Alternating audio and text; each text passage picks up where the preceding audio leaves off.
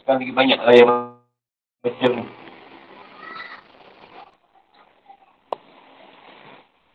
Ya seorang kaki Tuhan tidak pun menetapkan dia jadi engkar atau kafir.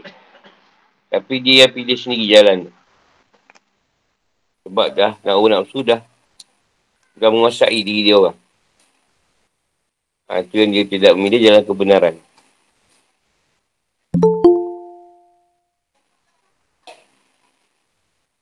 Nak tanya?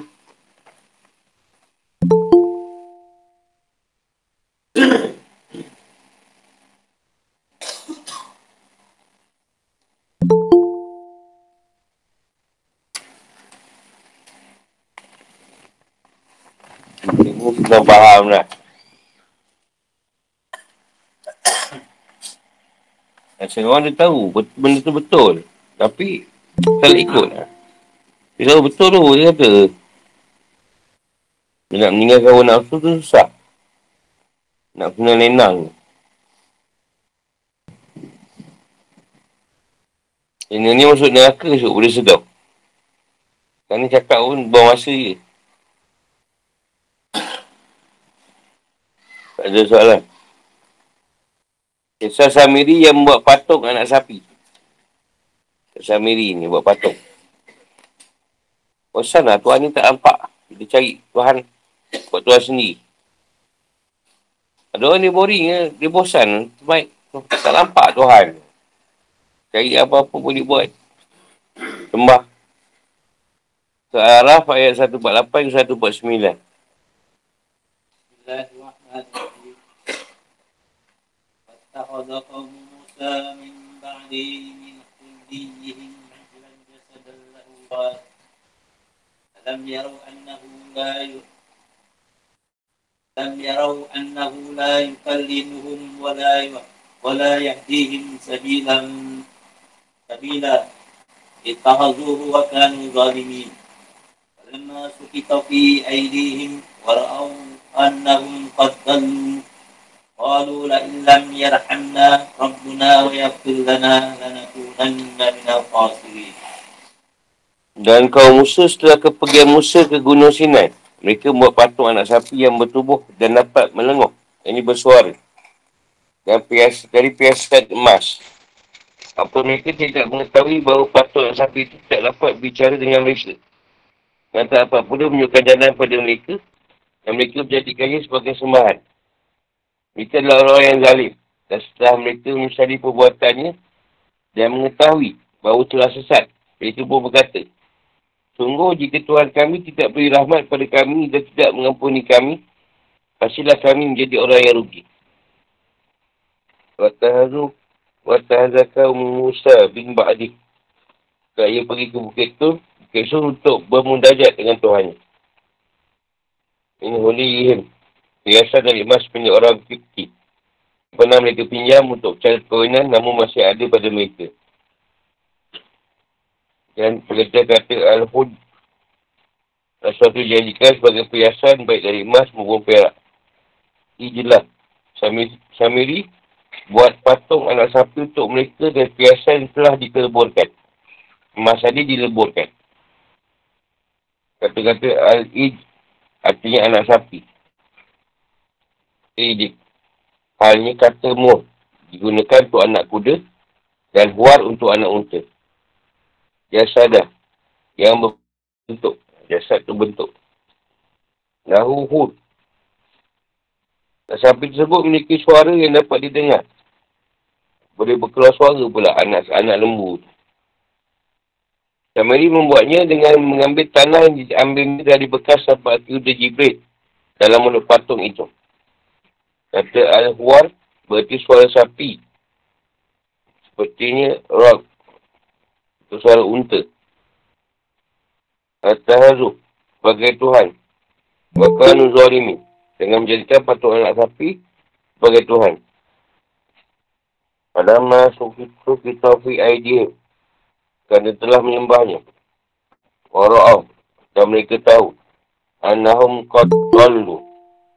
Mereka berada dalam kesesatan setelah kembalinya Musa. Dia bukit tu.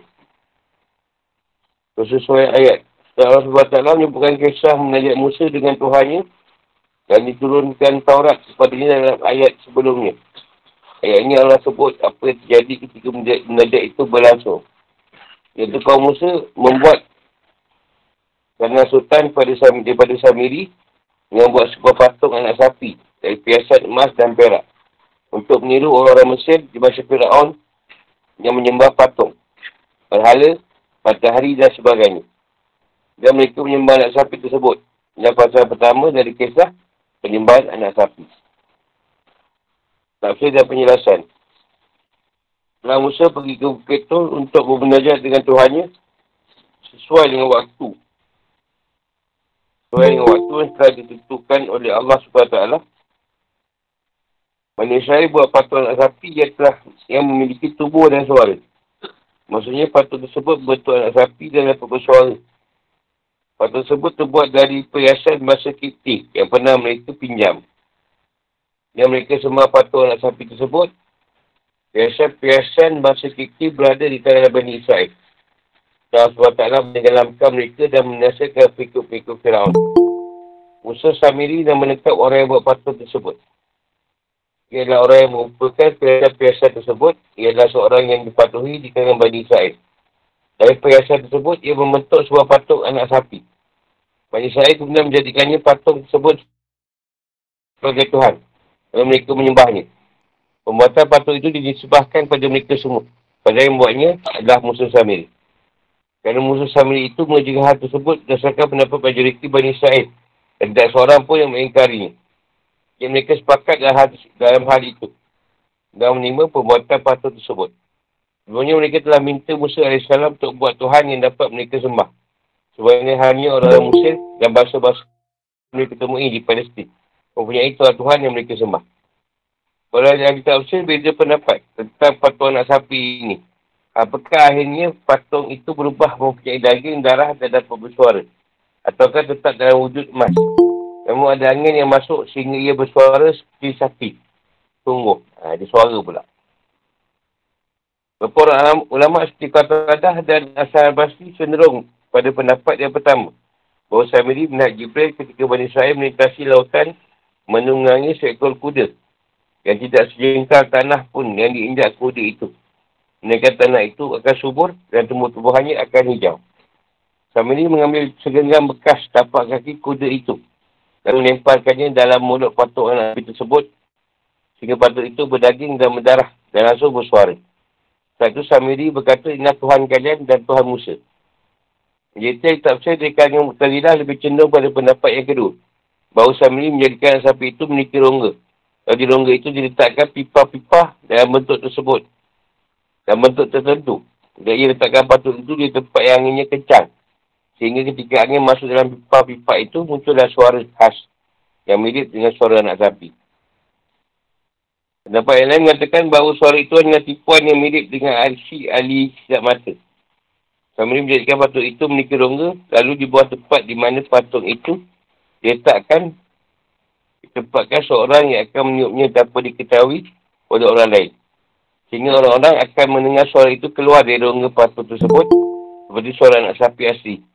Ini biasa dilakukan manusia pada alat yang memancarkan air. Allah SWT jawab perbuatan mereka yang menjadikan patung anak sapi sebagai Tuhan dengan firmannya.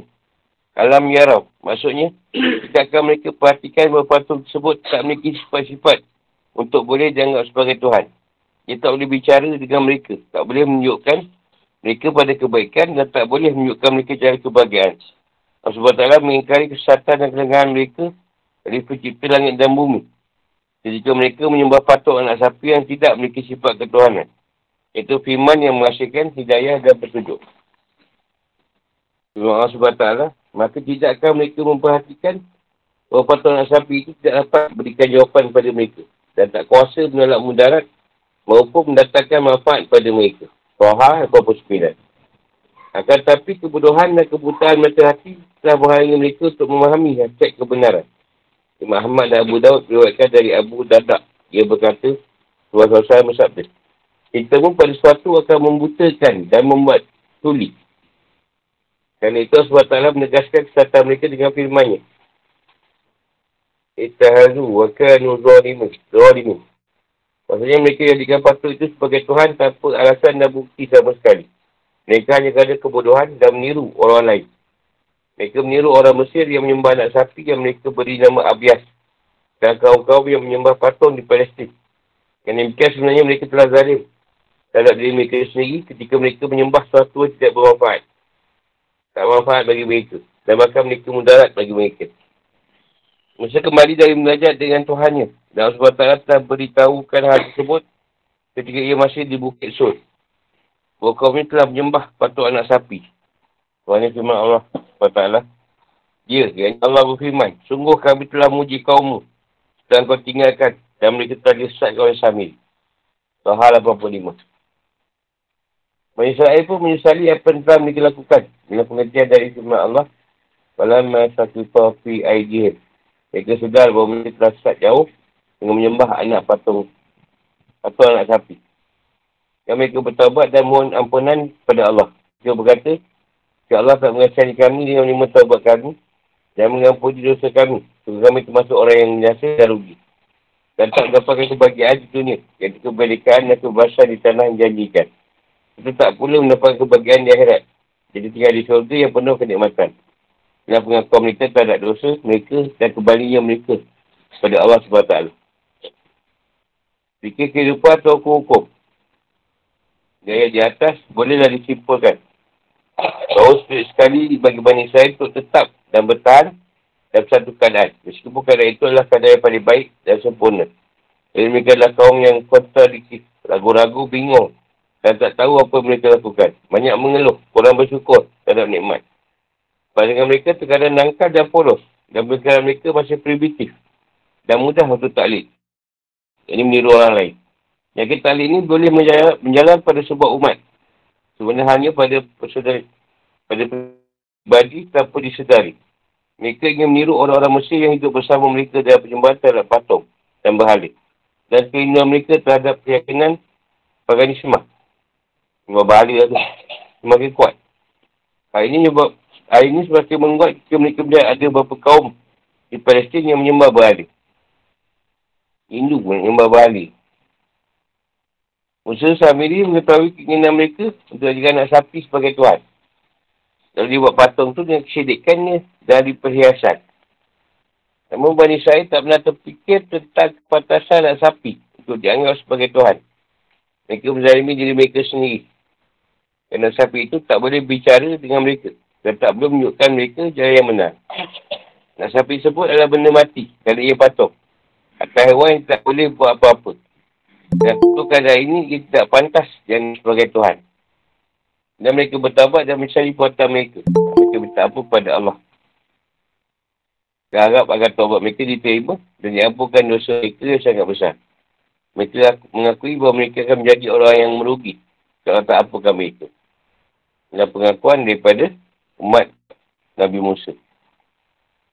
Pengakuan ini jelas menunjukkan kehambaan dan pengakuan terhadap Tuhan yang sebenarnya. Bacaan Imam Hamzah dan Al-Kisai. Tunggu jika engkau tidak mengasihi kami, wahai Tuhan kami, dan tidak mengampunkan kami. Di sini, makna ketundukan dan kenal hati ketika mereka meminta dan berdoa. Menunjukkan bahawa pengakuan mereka telah besarnya dosa yang telah mereka lakukan dan bahawa tak ada tempat lari dari Allah kepada Allah untuk maafkan semua kesalahan mereka. Dalam sunnah berdari dengan ayat Alam yarau anahu ya la yukalimuhum. Bahawa suatu tidak boleh bicara dan menunjukkan jalan yang lurus tak berhak menjadi Tuhan. Kerana Tuhan itu adalah zat yang mampu memerintah dan melarang. Tersebut tidak akan terjadi. Kalau jika ia boleh berbicara, jadi suatu tidak boleh bicara, boleh untuk memerintah dan melarang. Kerana itu, anak sapi itu tak boleh memerintah dan melarang. Ia bukanlah Tuhan. Sebenarnya kisah Samiri yang buat patung anak sapi untuk jadikan Tuhan bagi Bani Israel. Ulama Tahir menyebutkan bahawa komparasi yang indah yang menunjukkan bahawa kebahagiaan dan kesesaran itu sudah ada dalam ilmu Allah sejak azali. Namun Musa bin Imran AS diasuh oleh Fir'aun. Namun ia kemudian menjadi seorang yang beriman dengan ilham dari Allah SWT. Musa Samri diasuh oleh Jibril. Dan pada akhirnya ia menjadi seorang yang kafir. Para penyair berkata, ini tak berarti bahawa pendidikan dan pengarahan tidak akan berpengaruh apa-apa. Lingkungan tetap memiliki pengaruh yang besar. Sebagaimana yang disebutkan dalam sebuah hadis yang terkenal. Setiap bayi dilahirkan dalam keadaan fitrah. Riwayat Abu Yala, Tabrani dan Bahaki dari Aswad bin Surai. Jika juga memiliki peranan yang tak kalah penting. Kerana kalau tanpa pendidik, kita tidak akan mengenal Allah. Namun yang ditekankan di sini adalah kena Allah adalah di atas segala-galanya. Allah yang berkuasa terhadap segala sesuatu. Yang mengatur segala usaha makhluknya yang memiliki hikmah yang sangat tinggi. Jadi ada orang yang lebih suka pada kerosakan, kejahatan dan penyimpangan. Meskipun ia telah dididik dengan baik dan dikawal oleh pendidiknya. Sebenarnya kita lihat pada sebagai anak-anak para ulama, tokoh-tokoh masyarakat dan tokoh-tokoh pembaruan. Kalau informasi.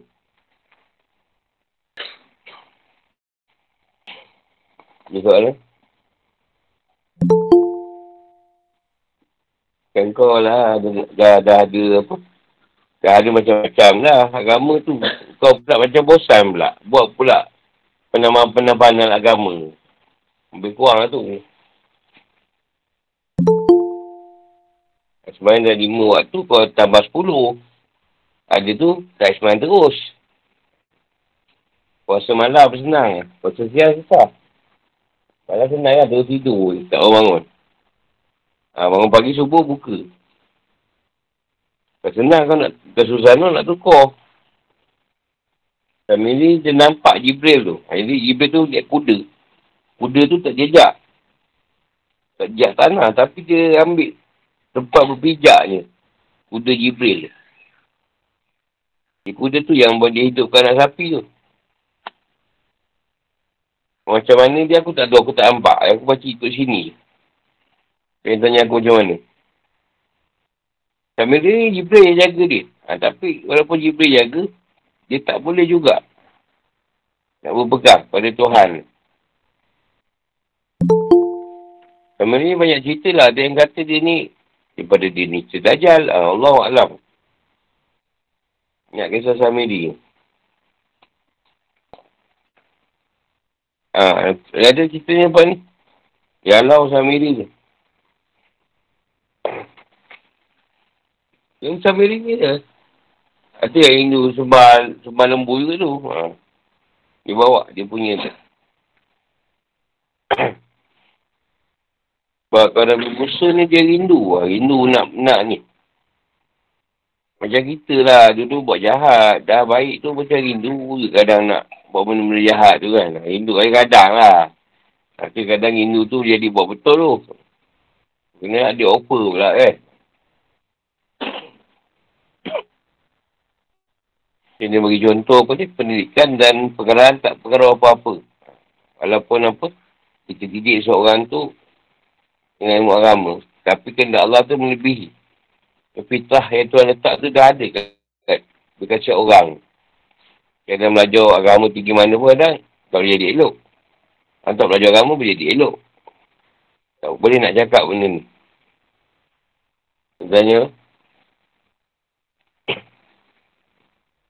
ada orang yang belajar agama untuk mengusahakan agama. Ada orang yang belajar agama untuk memperbaiki agama. Ada orang pergi haji nak nak apa ni, title lagi. Ada orang memang dia nak sempurnakan iman kelima. Ha, ada masing-masing lah punya keadaan. Pada niat dia. Dia kata penyakit taklid dia paling baik. Ikut-ikutan. Ha, ini kat Facebook cakap ni, semua ikut yang tu. Esok kat Facebook bertukar cerita. Ikut yang tu pula. Ha, tu taklid. Perangan yang berubah-ubah. Orang cerita ni dia ikut ni. Orang cerita ni ikut ni. Orang cerita ni ikut ni. Ha? Ha. Ha, itu ikutan. Ha, ini baca surah wakiah. Ilki, ilki senang. Mudah. Boleh kita tukar. So, percaya kursi. Tak iya kursi. Sikit mudah ikut. Ikut. Tak payah hadis. tak ada tu.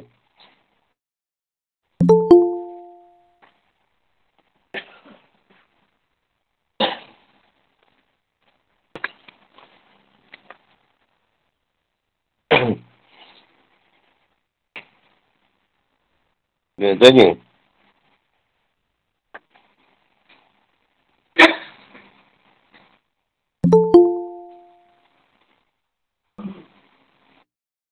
Kemarahan Nabi Musa terhadap Nabi Harun.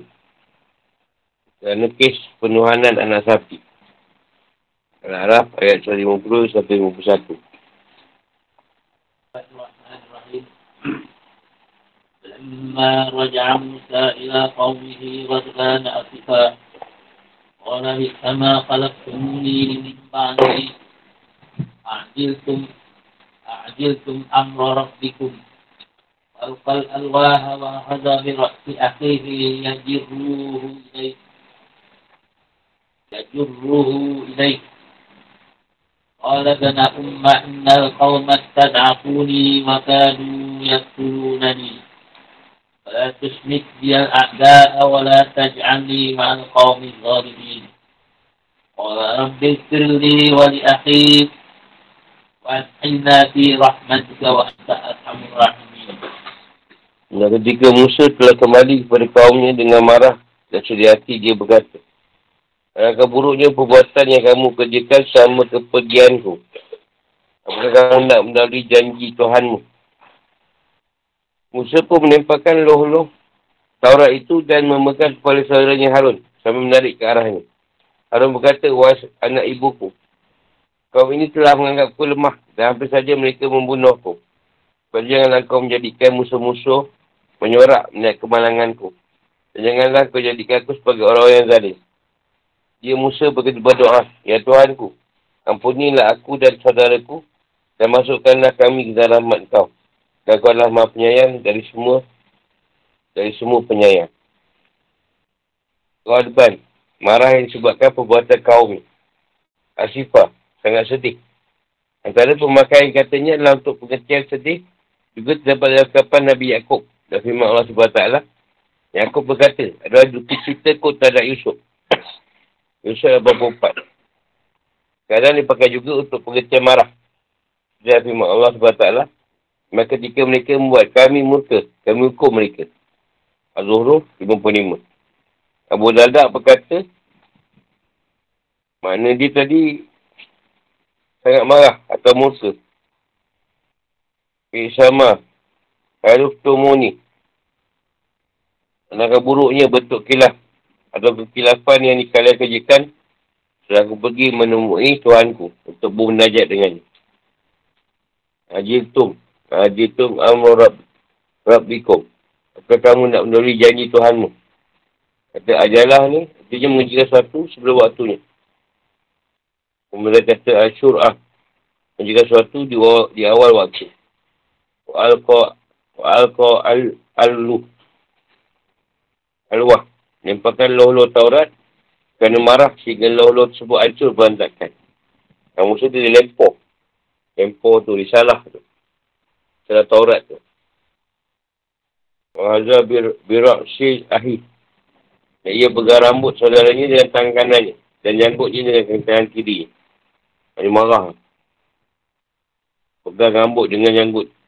Harun. Ijuruhu ilai. Kerana marah.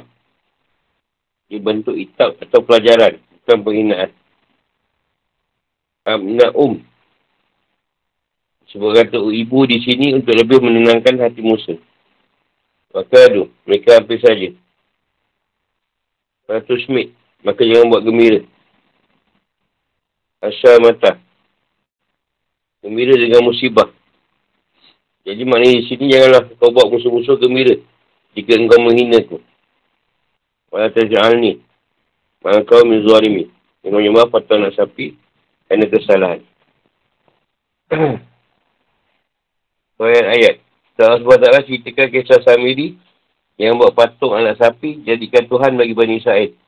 Allah sebutkan tampak dan kesan hal itu terhadap Musa. Ketika ia pulang, ia jadi sangat marah dan berduka cita. Sederhananya sebagai memuncak ketika ia melihat realiti yang menyakitkan. Iaitu kesesatan dan kezaliman kaumnya. Ia segera marah kepada Harun kerana kaumnya menyembah patung anak sapi. Musa menyayangkan sikap diam Harun menyaksikan semua itu. Macam Musa salahkanlah Harun ni berdiam diri. Biar je. Dan pasal kedua, dia kisah penyembahan patung anak sapi. Kasih dan penjelasan. Allah SWT memberitahu kepada Musa dan perbuatan Bani Israel ketika ia masih di Bukit Sur dengan firmannya. Ya Allah berfirman, sungguh kami telah menguji kaummu saat engkau tinggalkan, tinggalkan. Dan mereka telah disesatkan oleh Samiri. Dan Musa kembali kepada kaumnya dengan marah dan bersedih hati. Ya Musa berkata, wahai kaumku, bukankah Tuhanmu telah menjadikan kepada Musa janji yang baik. Setelah terlalu lama masa perjanjian itu bagimu, atau kamu berkenaki. Agar kemukaan Tuhan menimpamu. Kenapa kamu melanggar perjanjianmu dengan aku?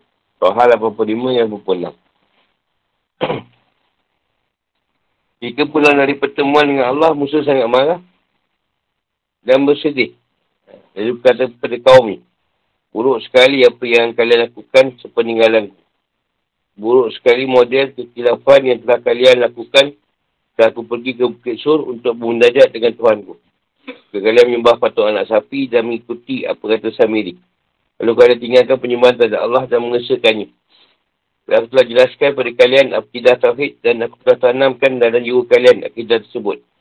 Aku setia jiwa kalian dari kemusyrikan dan penyembahan terhadap berhalik.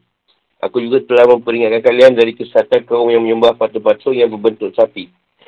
Saat itu Musa sangat tegas dalam mengajarkan tauhid yang murni kepada kaumnya. Ia sangat mengingkari dan menolak jika mereka meminta padanya untuk membuatkan Tuhan bagi mereka Sebenarnya kaum-kaum tersebut memiliki Tuhan masing-masing. Musa menunjukkan apakah kalian hendak menawari janji Tuhan. Maksudnya buru-buru untuk membuktikan janji Tuhan dan tidak bersabar menantinya. Iaitu janjinya pada kalian setelah 40 hari mereka memperkirakan bahawa kalau Musa tidak juga kembali setelah 30 hari, berarti ia telah mati. Kalian buru-buru membawa di kematian itu. Dan Masyari berkata, berkata, berkata Pengertiannya adalah apakah kalian hendak mendapat janji yang telah tetapkan Tuhan kalian. Iaitu untuk menunggu Musa dan menjaga amanah kewasiat yang telah disampaikannya kepada kalian. Lalu kalian menduga bahawa janji yang tetapkan telah berakhir. Kalau aku belum kembali kepada kalian dan demikian, kalian menyangka kalau aku sudah mati.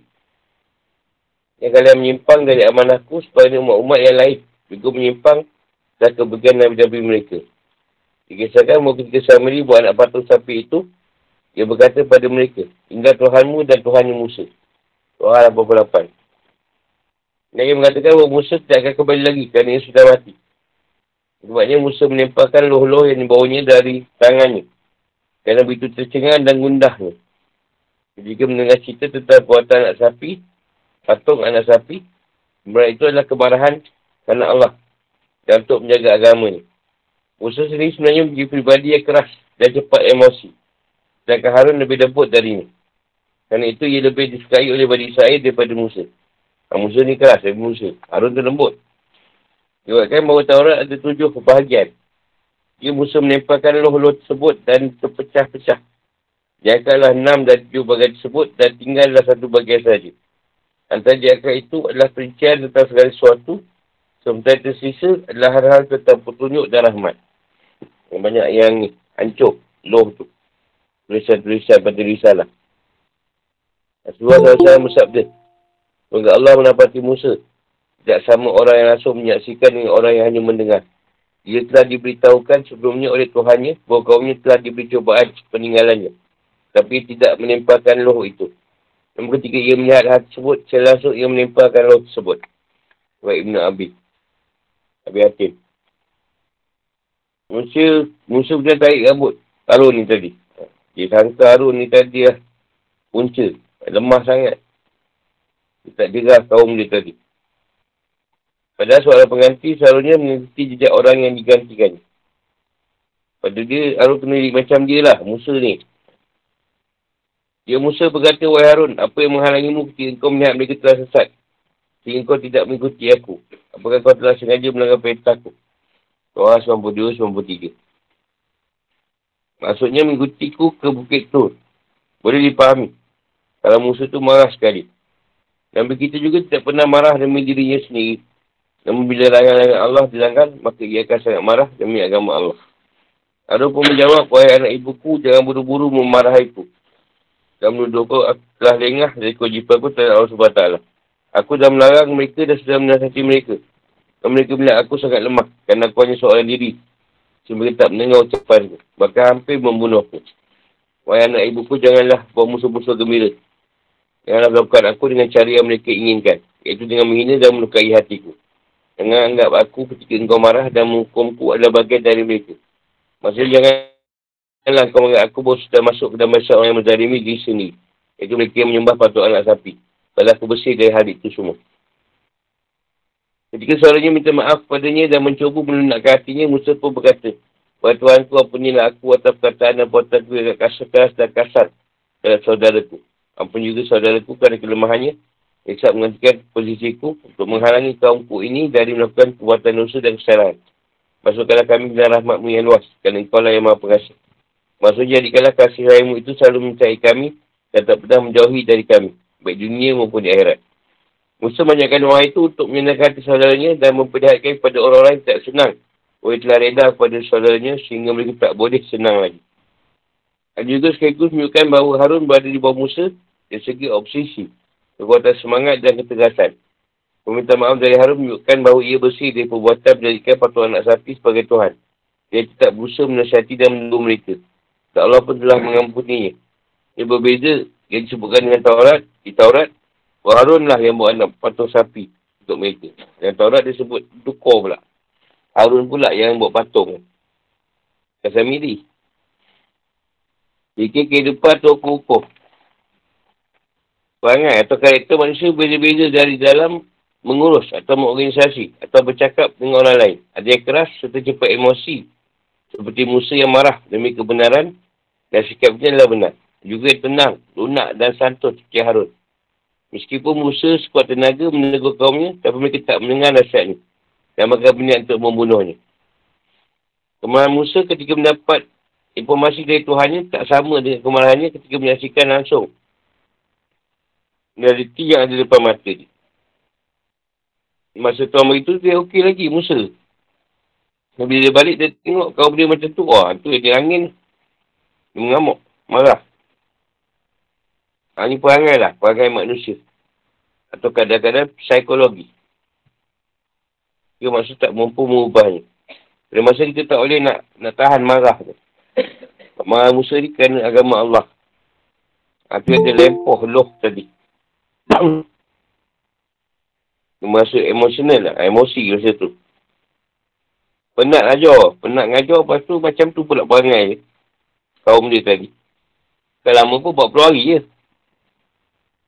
Dia 40 hari lama tau. Kau macam sekarang. Sekarang mungkin macam 40 tahun je.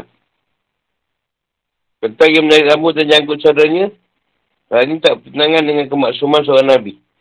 Dan ia melakukannya bukan untuk menghina atau menendahkan Harun. Mereka untuk memulihkannya. Seperti dilakukan oleh orang Arab jika seorang memegang jangkut saudaranya. Ha, tanda memuliakan. Dan Harun tak suka hal tersebut. Supaya tak nak wanita saya menyangka bahawa itu adalah perinaan terhadap dia.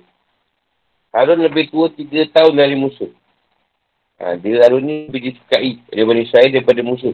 Dan dia lunak dan lembut. Ha, dia lembut. Patak dia. Slow lah slow. Leg. Usaha keras. Usaha melakukan itu juga tak ada Harun kerana ia mengira bahawa Harun berpihak pada Bani Sa'id. Tapi mereka. Ha. Ya kan, dia ingat Harun ni berkomplot lah. Bawa patung tu. Padahal Harun pun dah berusaha.